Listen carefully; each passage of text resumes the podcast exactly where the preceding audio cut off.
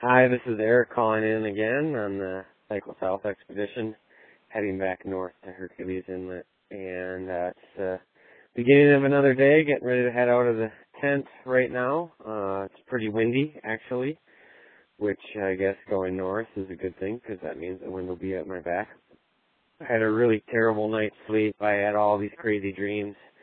One in which, uh, when I looked at my driver's license, I could see my identity kind of waxing and waning depending on how true to the course of my personality that I strayed and when I did things that were unlike me, my driver's license name and face picture would change. It was funny now, but kind of a stressful dream.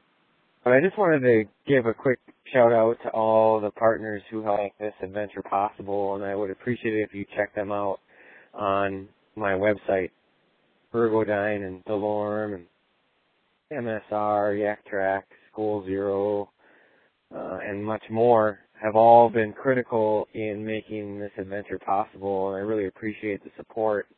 They all make incredible equipment and gear, but more important than that, all those companies have great people, and most have become my good and close and personal friends, and I feel like I could call any of them up and have a conversation, not only about the expedition, but just life in general, and to me that's really important, the relationships that have come out of this. I also appreciate all the words of kindness, which Elizabeth, my uh, expedition manager, has kind of relayed to me.